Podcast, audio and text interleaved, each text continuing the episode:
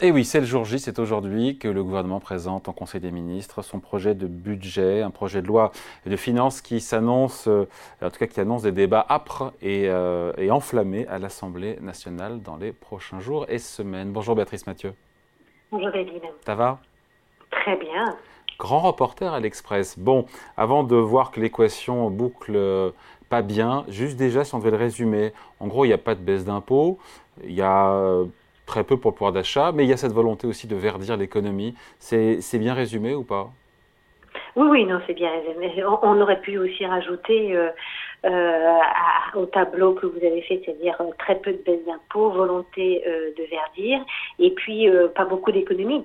Même si il y a ce chiffre qui est annoncé, qui, qui peut paraître assez... 16 milliards 16 milliards sur lequel le, gouvernement n'arrête pas de, de, tourner euh, en disant regardez, euh, c'est très important, etc. Quand on regarde dans, le détail, sur ces 16 milliards, il y en a un peu plus de 10 euh, qui sont liés juste à l'extinction en fait de toutes les mesures, les boucliers, etc. qui avaient été mis en place depuis 2022 pour limiter les effets du choc énergétique. Donc le virage, alors on ne parle pas de rigueur parce que le mot est tabou, mais de frugalité budgétaire, il est, euh, il est très faible. Et tout cela, par ailleurs, avec des prévisions de croissance qui sont à 1,4 euh, pour euh, l'année prochaine, qui, de l'aveu même du Conseil pour les finances publiques ou de la Banque de France, sont quand même assez optimistes. Ce qui fait que aussi les prévisions de recettes budgétaires sont, sont optimistes. Voilà, euh, ce qui veut dire qu'au-delà des considérations politiques, d'un point de vue, j'ai envie de dire, économique, il y a quelque chose qui ne boucle pas dans cette affaire, selon vous, quand on prend tous ces paramètres ensemble, les prévisions de croissance, les déficits euh... Voilà, alors c'est toujours une équation, hein, le, budget. Euh, et alors, comme on dit en, mathématiques, il y, a des, équations euh, impossibles. Euh, et là, on a à la fois ce, cet objectif qui est de, ne pas euh, augmenter euh, et ni diminuer, ne pas augmenter les impôts, euh, plutôt de, de continuer leur décrue, même si la baisse de la CVAE va être étalée dans le temps, même si les classes moyennes devront attendre 2025 pour voir leur fardeau allégé de si possible. d'euros. Si possible. Si possible. A dit Bruno Le Maire. Voilà. en tout cas, il y a euh, un non, euh, un niet ferme sur euh, les hausses d'impôts.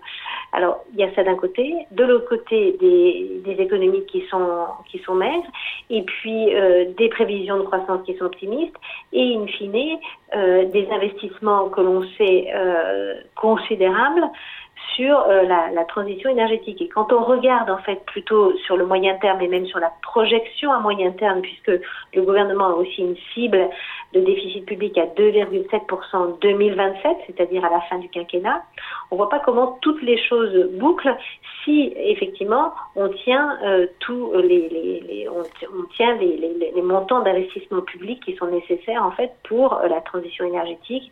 Et on sait que tous les experts disent que pour tenir les les, objectifs de réduction des émissions de gaz à effet de serre, eh ben, il faut faire au moins une trentaine de milliards d'euros chaque année d'investissement public. Donc finalement, le gouvernement veut un peu cocher toutes les cases, sauf qu'il va falloir peut-être s'asseoir sur certaines ambitions, promesses, ne pas baisser les impôts, vraiment accélérer le verdissement de l'économie française, euh, ne pas faire plus d'économies euh, sur la dépense publique. Il va falloir s'asseoir sur... Euh, bah, il, va falloir faire des choix.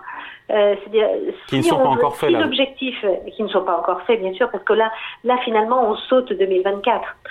On dit 2024, regardez, on va faire ces 16 milliards d'économies, ce qui va nous permettre de redescendre à 4,4% euh, du, du, PIB euh, en, en, matière de déficit public. Mais si on veut arriver au 2,7 de la fin du quinquennat, euh, il la va falloir faire la marche est très haute. Ça veut dire qu'il faudra, vraiment faire là de très sérieuses économies.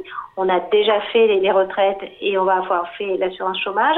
Ça veut dire qu'il va falloir là vraiment remettre à plat euh, certaines politiques publiques et aller au-delà en fait du simple coup de rabot qui est un petit peu euh, euh, bébête et qui, qui, ne règle rien. ce qui fait dire d'ailleurs, pardon Béatrice, qui fait dire à Jean-Marc Vittori dans un édito à lire absolument dans les échos qu'on ne coupera pas, que le président ne coupera pas d'une façon ou d'une autre à une hausse d'impôts, à des hausses d'impôts d'ici la fin de son quinquennat, s'il veut, veut, boucler l'équation. Hein, s'il veut boucler l'équation, s'il veut effectivement tenir ses engagements de verdissement d'économie et, d'accélération dans la transition, il y a un moment où, comme disent les économistes, ça ne boucle pas. Et donc, on, on devra reparler à un moment d'augmentation d'impôts dans un an ou dans deux ans.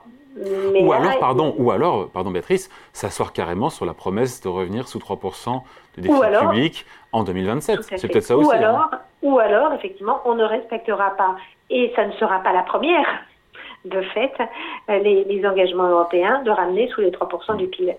Après, on a vu les taux, les taux d'intérêt hein, qui ont flambé, euh, qui flambent toujours. D'ailleurs, j'ai regardé sur le budget, ça fait quasiment 10 milliards d'euros de plus de charges d'intérêt. Ah ben, C'est énorme, très, très rien que sur 2024.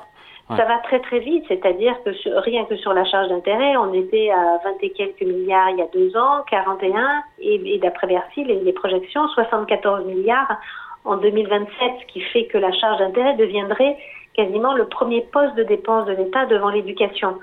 Donc la dérive est extrêmement rapide, même si euh, on, entend certains économistes dire rapporter finalement au produit intérieur brut, c'est pas c'est pas si catastrophique. Et dans le passé, on a eu une charge de la dette plus élevée. Il n'empêche que quand vous cherchez des milliards sonnants et trébuchants, bah, quand vous en avez 74, c'est pas pareil que quand vous en avez 20 qui partent dans la charge de la dette. Voilà, donc cette équation impossible et qui pour le moment en tout cas n'est pas, n'est pas résolue. Ça annonce de, beaux débats. Merci beaucoup en tout cas. Point de vue signé Béatrice Mathieu, grand reporter à l'Express. Merci Béatrice. Merci David, au revoir.